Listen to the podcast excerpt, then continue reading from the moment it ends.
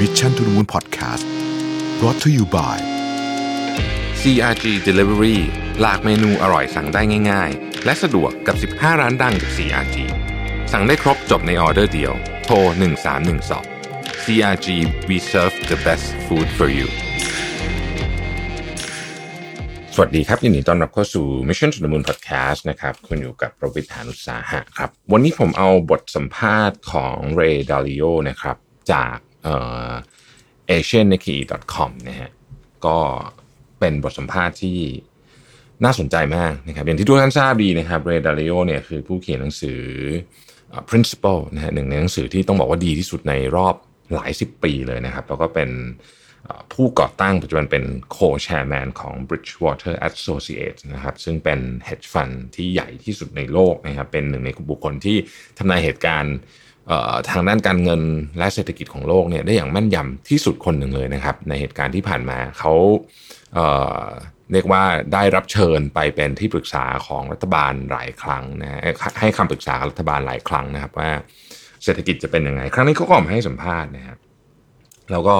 ต้องบอกว่า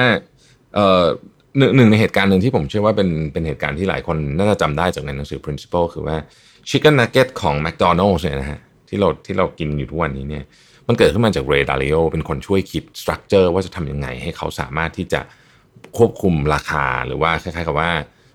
ไม่ทำให้ราคาของวัตถุดิบมันเหวี่ยงจนเกินไป จนมันกลายมาเกิดมาเป็น chicken nugget นะฮะคือเรียกได้ว่าเป็นบุคคลที่ทำให้เกิดเรื่องนี้ขึ้นมาเลยก็ว่าได้นะครับตอนนั้นก็ทำงานร่วมกับผู้บริหารของ McDonald's นะฮะโอเคนะฮะเขาเขาให้สัมภาษณ์เรด a โยเวลาออกมาพูดอะไรเนี่ย ตลาดการเงินจะ หูผึ่งทุกครั้งนะเพราะว่าเป็นบุคคลที่อย่างที่เรียนไปในตอนแรกว่าที่ผ่านมาเนี่ยเขาทำนายอะไรได้แม่นมาก แล้วเขาก็เป็นคนที่บริหารแอสเซทใหญ่มากมหาจำนวนมหาศาลเนี่ยนะครับเเขามีโมเดลที่ที่ที่ใช้ในการลงทุนที่ค่อนข้างจะต้องบอกว่าประประสิทธิภาพดีมาก ๆ ที่สุดอันหนึ่งของโลกเลยว่าได้นะครับ โอเคทีนี้เรามาเข้า สู่เรื่องที่เขาให้สัมภาษณ์นะฮะเขาเคำถามแรก ถามว่าคุณรู้สึกว่าไอ้โคโรนาไวรัสเนี่ยมันมองจากมุมของประวัติศาสตร์เนี่ยมันซ้ำกับเรื่องอะไรบ้างไหมนะครับ เรย์ก็ตอบว่า เออมันก็คล้ายๆกับตอน 1930 1945 นะฮะคือถ้ามองในภาพสมมุติว่าเกิดวิกฤตอะไรต่างๆ ขึ้นสักอันหนึ่งเนี่ยนะครับแล้วก็รัฐบาลต่างๆเนี่ยพยายามที่จะต้องใช้คำว่า อุดรูรั่วนะครับทั้งในเชิงของ balance sheet นะก็คือพวกหนี้ต่างๆพวกนี้แล้วก็ในเชิงของรายได้ด้วยเนี่ยนะครับ วิธีการนะฮะก็คืออ,อัดเงินเข้าไป ตอนนี้เราก็จะเห็นฮะคนอัดเงินกู้เงินอัดเงินเข้าไปนะฮะทีนี้ประเทศที่ทำได้ก็โอเค ประเทศที่ทำไม่ได้ หรือบริษัทที่ทำไม่ได้เนี่ยก็จะล้มละลาย นะฮะถ้าเกิดว่าปล่อยไปแบบนี้ เพราะว่าไม่ใช่ทุกทุกคนจะสามารถทำแบบนี้ได้นะครับอันนั้นคืออันที่หนึ่งแล้วเขาบอกว่าทุกครั้งที่มีวิกฤตใหญ่แบบนี้เนี่ยนะฮะมันจะไปเพิ่มหรือว่าต้องใช้คำว่าเพิ่มความเข้มข้นของสิ่งที่มีอยู่แล้ว ซึ่งในขณะนี้สิ่งที่มีอยู่แล้วอันหนึ่งที่เป็นเรื่องที่ใหญ่มากก็คือ ความขัดแย้งระหว่างสหรัฐอเมริกากับจีน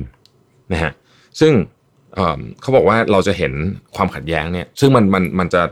โฟกัสไปอยู่ที่สองเรื่องคือเรื่องของอำนาจ กับเรื่องทางเศรษฐกิจนะฮะเข้มข้นขึ้นคำถามต่อไปแล้ว US เอ่ออเมริกาเนี่ยนะครับจะยังจะยังคงเป็นมหาอำนาจเบอร์หนึ่งของโลกหรือเปล่านะครับเอ่อเรดาริโอบอกว่าต้องบอกอย่างนี้ก่อนว่าณระยะสั้นเนี่ยยังไงเนี่ยอเมริกาเขายังมีอำนาจมากนะครับ โดยเฉพาะเรื่องของสกุลเงิน เหตุผลก็เพราะว่าตอนนี้เงินทั้งโลกเนี่ย มันผูกอยู่กับดอลลาร์ซะเยอะนะฮะเอิ่มแล้วก็ตอนนี้ยิ่งมีหนี้ออกมาเยอะแยะเต็มไปหมดเลยตอนนี้เนี่ยครับมันก็ยังผูกกับดอลลาร์อยู่เพราะฉะนั้นในระยะสั้นเนี่ยการที่มีเงินสกุลดอลลาร์เนี่ยนะครับก็ช่วยรักษาอำนาจของอเมริกาได้นะฮะแต่พอผ่านไปสักหลาย ๆ ปีหน่อยนะครับพอสถานการณ์เรื่องหนี้เริ่มดีขึ้นอะไรต่างๆเหล่านี้เนี่ยครับแล้วก็การพิมพ์เงินเริ่มเริ่ม น้อยลงเริ่มอะไรอย่างเงี้ยคือพูดง่ายคือเข้าสู่สภาวะปกติมากขึ้นเนี่ย ครั้งนี้เนี่ยเรย์เชื่อว่าเราจะเห็นการเสื่อมมูลค่าของดอลลาร์นะฮะแล้วถ้าเกิดเป็นแบบนั้นจริงๆนะครับอันนี้แหละจะเป็นตัวจุดชนวนที่ทำให้เศรษฐกิจของสหรัฐเนี่ยแย่ลงเหตุผลเพราะเพราะว่าถ้าหากว่าเราย้อนไปดูในประวัติศาสตร์ที่ผ่านมาเนี่ยเราจะพบว่าเอ่อไม่ว่าจะเป็นจักรวรรดิไม่ว่าจะเป็นสาธารณรัฐหรือก็ตามเนี่ยนะฮะคือขั้วอำนาจของโลกเนี่ย จะขึ้นลงเนี่ยขึ้นอยู่กับเรื่องของหนี้แล้วก็ความแข็งแกร่งของเงินของของประเทศหรือว่าจักรวรรดินั้นๆนะฮะยกตัวอย่างเช่นอังกฤษนะฮะหรือว่าดัตช์ก็มีตัวอย่างแบบนี้เลย เป๊ะเลยนะฮะเหมือนกันเป๊ะๆเลยนะฮะผู้สัมภาษณ์ก็ถามต่อนะครับบอกว่าอ้าวถ้างี้คิดว่าประเทศจีนจะขึ้นมาเป็นมหาอำนาจไหมนะฮะ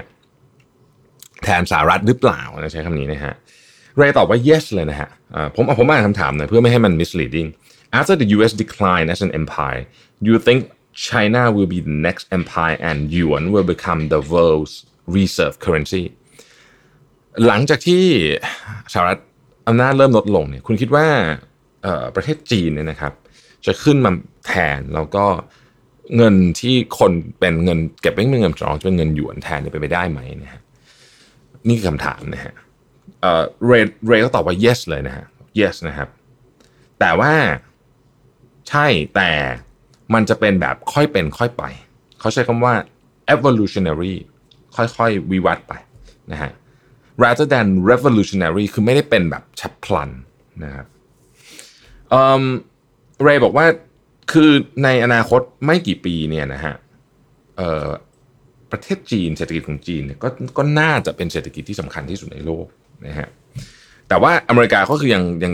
ยังคานหน้ากันอยู่นะครับ สิ่งที่เขาเน้นเลยคือว่าการใช้คำว่าข้อตกลงนะกันหรือว่าหรือว่าความสัมพันธ์นะฮะระหว่างสหรัฐกับจีนเนี่ยนะฮะจะเป็นสิ่งที่กำหนดหรือมีอิทธิพลต่อทิศทางเศรษฐกิจโลกอย่างมากพูดง่ายๆคือว่ามันมันมีความขัดแย้งอยู่ การที่สหรัฐกับจีนเนี่ยhandle ความขัดแย้งนี้ยังไง อันเนี้ยจะส่งผลกระทบมากๆนะฮะส่งผลกระทบมากๆ แล้วก็ประเทศจีนเองนะครับในแง่มุมของการที่จะเป็น reserve currency เหมือนที่ดอลลาร์เป็นตอนนี้เนี่ยสกุลหลักของโลกเนี่ยนะครับก็เช่นกันฮะก็ต้องใช้เวลาเหมือนกันนะฮะก็ต้องใช้เวลาเหมือนกันจริงๆจีนเนี่ยตัว capital market ของจีนเองนะฮะก็คือตลาดการเงินของจีนเนี่ยก็ยังไม่ได้เปิดสมบูรณ์แบบสักเท่าไหร่นะ นะฮะแต่ว่ามันจะเปลี่ยนแล้วมันจะค่อยๆวิวัฒน์ไปนะฮะหยวนดิจิตอลนี่ก็อาจจะเป็นเรื่องหนึ่งก็ได้นะที่ที่เป็นแผนการของรัฐบาลจีนนะฮะอันนี้ผมผมผมพูดเองนะเรไม่ได้พูดนะเรื่องหยวนดิจิตอลในนี้ไม่ได้พูดถึงนะครับเเขาถามต่อยว่าคุณคุณในมุมของการลงทุนเนี่ย คุณได้ทดสอบโมเดลที่คุณใช้ลงทุนมาเนี่ยไอเห็นไอไอไอเหตุการณ์ครั้งนี้เป็นยังไงบ้างนะฮะเขาบอกว่าจริงๆเนี่ย เหตุการณ์ทุกอย่างบนโลกใบนี้มันเกิดขึ้นซ้ำแล้วซ้ำอีกนะฮะมันเกิดขึ้นซ้ำอีก จริงๆ มันก็คือ cause effect relationship นะความสัมพันธ์ของเหตุและผลนะฮะซึ่งเรย์เขาบอกว่าไอ้ครั้งนี้ก็เหมือนกันนะฮะถึงแม้ว่าเอ่อมันจะไม่ได้เหมือนกับเราไม่สามารถทำนายได้ว่ามันจะเกิดไอไอแพนเดมโรคระบาดครั้งนี้ขึ้นมานะมันทำทำนายแบบนั้นไม่ได้แต่ว่า แต่ว่ามันก็คือเราก็เห็นได้ว่าเหตุ เมื่อมันมีอะไรเกิดขึ้นเนี่ยเดี๋ยวอะไรมันจะเกิดตามมาเออเขาใช้คำนี้แล้วกันนะฮะเขาบอกว่ายกตัวอย่างแล้วกันนะ อย่างในกรณีนี้เนี่ยคล้ายๆกับตอน Spanish flu นะครับก็คือเขาเองเนี่ยตอนแรกที่เขาทำโมเดลขึ้นมาที่เพื่อที่จะเหมือนกับกลับไปอธิบายเรื่องที่เกิดขึ้นในอดีตเนี่ย Spanish flu เนี่ยมันเกิดขึ้นใกล้ๆช่วงจบสงครามโลกครั้งที่หนึ่งนะฮะโมเดลเขาก็เลยให้น้ำหนักไปกับเรื่องสงครามโลกครั้งที่หนึ่งซะเกือบหมดนะฮะไม่ไม่ได้มีน้ำหนักของ Spanish flu เข้ามาด้วย แต่พอมาเห็น เจ้าโควิด -19 เนี่ยเขาก็เลยรู้เลยว่าเฮ้ยจริง ๆ แล้วเนี่ยตอนนั้นที่เศรษฐกิจโลกมันตกต่ำมันไม่ใช่แค่มาจากสงครามโลกแล้ว มันมาจากเรื่องของ Spanish flu ด้วยนะฮะคำถามต่อไปเนี่ยเขาก็ถามเรย์บอกว่า เออ คุณคิดว่าอนาคตเนี่ยอะไรจะเป็นตัวกำหนดนะฮะตัวกำหนดทิศทางทางเศรษฐกิจที่สำคัญนะครับ เรย์ก็บอกว่าเออมันก็จะตอนนี้หลังจากเราเจอโควิด เข้าไปเนี่ยเขาก็บอกว่าเราน่าจะ จะรู้แล้วว่ามันมี 3 เรื่องใหญ่ๆนะครับอันที่1นนะฮะก็คือหนี้นะฮะเรื่องหนี้จะเป็นตัวกำหนด อันที่ 2 คือ large wealth gap ก็คือตัวความห่างของทรัพย์สินหรือว่าความร่ำรวยนะครับแล้วอันที่ 3 ก็คือ act of nature เนี่ยฮะ pandemic ต่างๆโควิด -19 พวกนี้เป็น act of nature ในอนาคตจะมีโลกร้อนเข้ามาอีก สามอันนี้ถ้าเกิดว่ามาเจอคือถ้ามันแย่หมดสามอันเมื่อไหร่ประเทศไหนรวบสามอันมาทีเดียวเมื่อไหร่นะเขาเรียบร้อยเลยนะฮะเขาบอกว่า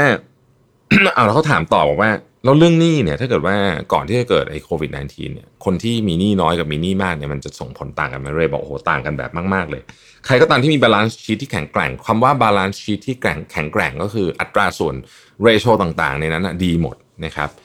สภาพคล่องดีนะฮะ อัตราส่วนสินทรัพย์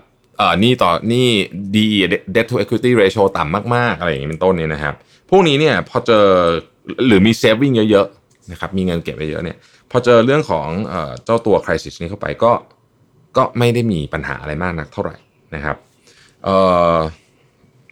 คนที่มีหนี้เยอะๆ เจอเข้าไปเนี่ยเหมือนคูณ 2 คูณ 3 เลย ซึ่งตอนนี้เราเห็นเลยนะฮะว่าใครก็ตามที่มีเงินเก็บมีหนี้น้อยเนี่ย ก็ไม่ค่อยเดือดร้อนเท่าไหร่เอาพูดจริงๆนะฮะอันนี้ในในทั้งประเทศเลยนะ ระดับประเทศระดับบริษัทระดับบุคคลนะฮะเป็น3เลเวลเลยนะครับคำถามต่อไปก็บอกว่ารัฐบาลเนี่ยตอบสนองต่อต่อเรื่องของการช่วยเหลือดีหรือยังนะพวก stimulus package ต่างๆ ดียังนะฮะเรก็บอกว่าก็ ก็รัฐบาลส่วนใหญ่ที่เขาเห็นนะก็ก็พยายามแล้วล่ะที่จะที่จะแก้ปัญหานี้ด้วยการกู้เงินเพิ่มนะครับทำ QE นะฮะในรูปแบบต่างๆ บางประเทศไม่ได้เรียก QE แต่ว่ามันก็คือ QE ในรูปแบบหนึ่งอะไรอย่างนี้เป็นต้นนะฮะแต่เขาบอกว่าเขาเป็นห่วงประเทศ emerging market นะฮะคืออย่างประเทศเราอย่างนี้เป็นต้นนะเราจะพิมพ์แบงก์แบบอเมริกานี่ไม่ได้นี่เจอ hyperinflation แน่ๆหรืออย่างอาร์เจนตินาอย่างเงี้ยตอนนี้ inflation ห้าสิบเปอร์เซ็นต์อย่างเงี้ยนะฮะเพราะฉะนั้นประเทศเหล่านี้เนี่ยจะจะแก้ปัญหายากกว่า ใช้คำนี้แล้วกันจะแก้ปัญหายากกว่านะครับ ซึ่งเรย์ก็บอกว่าประเทศเหล่านี้ต้องการความช่วยเหลือด้านการเงินไม่งั้นเนี่ยประเทศจะล้มละลายนะฮะนี่ก็คือสาเหตุที่หลาย ๆ ประเทศรัฐบาลเริ่มไปคุยกับ IMF แล้วนะครับ ตัวเลขที่ดีคอนเมสรายงานมาครั้งล่าสุดที่ผมอ่านเนี่ยมีการพูดคุยพูดคุยเฉยๆนะครับ ยังไม่ได้ยังไม่ได้ทำอะไรเนี่ยประมาณ 100 ประเทศแล้วนะก็คือครึ่งหนึ่งของประเทศทั้งหมดของโลกนะฮะคำถามสองคำถามสุดท้ายผมรวบไปเลยแล้วกันบอกว่า อนาคตนะฮะอนาคตเนี่ยจะเป็นยังไงนะอนาคตต่อจากนี้จะเป็นยังไงเรย์บอกว่าเขาเชื่อว่าอนาคตเนี่ยจะมีการเปลี่ยนแปลงคำว่า world order ก็คือระเบียบมีการจัดระเบียบโลกใหม่นะฮะจะมีการต่อสู้กันระหว่างทุนนิยมกับสังคมนิยมในในในอาจจะมาในรูปแบบใหม่แพ็กเกจมาใหม่ แต่มันจะเป็นคอนเซปต์คล้ายๆแบบนี้นะฮะซึ่งมันคล้ายกับสิ่งที่มันเกิดขึ้นในปี 1930 อยู่แล้ว นะครับเขาบอกว่าการต่อสู้นี้มันจะเกิดไปสักประมาณ 5 ปีต่อจากนี้ก็คืออาจจะถึงสักปี 2025 นะครับแล้วเราจะเริ่มเห็นแล้วล่ะว่า โลกจะเอ็นเอียงไปทางไหนมากกว่ากันนะครับจากปัญหาต่างๆที่เกิดขึ้นจุดจุดพลุโดยโควิด -19 แต่มันจะมีปัญหาต่างๆ ตามมาอีกมากมายนะครับพูดถึงสหรัฐอเมริกานะฮะเขาบอกว่าในระยะสั้นเนี่ยสิ่งที่สหรัฐต้องรีบทำก็คือเรื่องของการ จัดการปัญหาเรื่องหนี้ที่ที่ที่ที่ที่เพิ่งสร้างไปว่าจะแก้ไง แต่เขาบอกอันนั้นเนี่ยเดี๋ยวมันก็ผ่านไปเมื่อไหร่เราคงจะจัดการได้ แต่ว่าความยั่งยืนของประเทศในระยะยาวเนี่ยนะฮะมันขึ้นอยู่กับหนึ่งคุณภาพการศึกษาสองคุณภาพของประชาชนนะฮะสามความคิดสร้างสารรค์ความคิดเริ่มสี่จริยธรรมหรือศีลธรรมในการทำงานนะฮะห้าความเคารพนะครับ ต่อกฎหมายและ สาธารณะจิตมีคือเห็นแก่สาธารณะมากกว่าส่วนตน นี่เขาบอกห้าเรื่องนี้จะเป็นเรื่องสำคัญนะครับ ที่จะทำให้อเมริกาเนี่ยไปต่อยังไงทิศทางจะเป็นยังไงนะฮะแล้วเขาก็ปิดท้ายบอกว่า อย่างไรก็ดีนะครับเขาเชื่อว่าเออเสร็จแล้วเนี่ยมาตรฐานในการใช้ชีวิตคือคือพูดง่ายคือหลังจากจบโควิดแล้วเนี่ยพอฝุ่นหายตลบเขาเชื่อว่าชีวิตคนจะกลับมา โดยมีมาตรฐานการใช้ชีวิตที่สูงขึ้นนะครับ ในอเมริกาด้วยและในจีนด้วยแต่ในจีนจะสูงเยอะกว่านะฮะความสำคัญอันหนึ่งที่จะกำหนดทิศทางของโลก 5 ปี 10 ปีต่อจากนี้ ก็คือความขัดแย้งระหว่างสหรัฐกับจีนตอนนี้เนี่ยสองประเทศเนี่ยอย่างที่บอกในตอนแรกครับว่า จะบริหารจัดการมันอย่างไร ถ้าเกิดว่าเรียกว่าบู๊กันใส่กันหมดเนี่ยนะครับ ก็จะเจ็บหนักทั้งคู่ แน่นอน อันนี้คือสิ่งที่เขาพูดปิดท้ายไว้นะครับ ถ้าบริหารไม่ดี เจ็บหนักทั้งคู่นะฮะ ซึ่งคงไม่มีใคร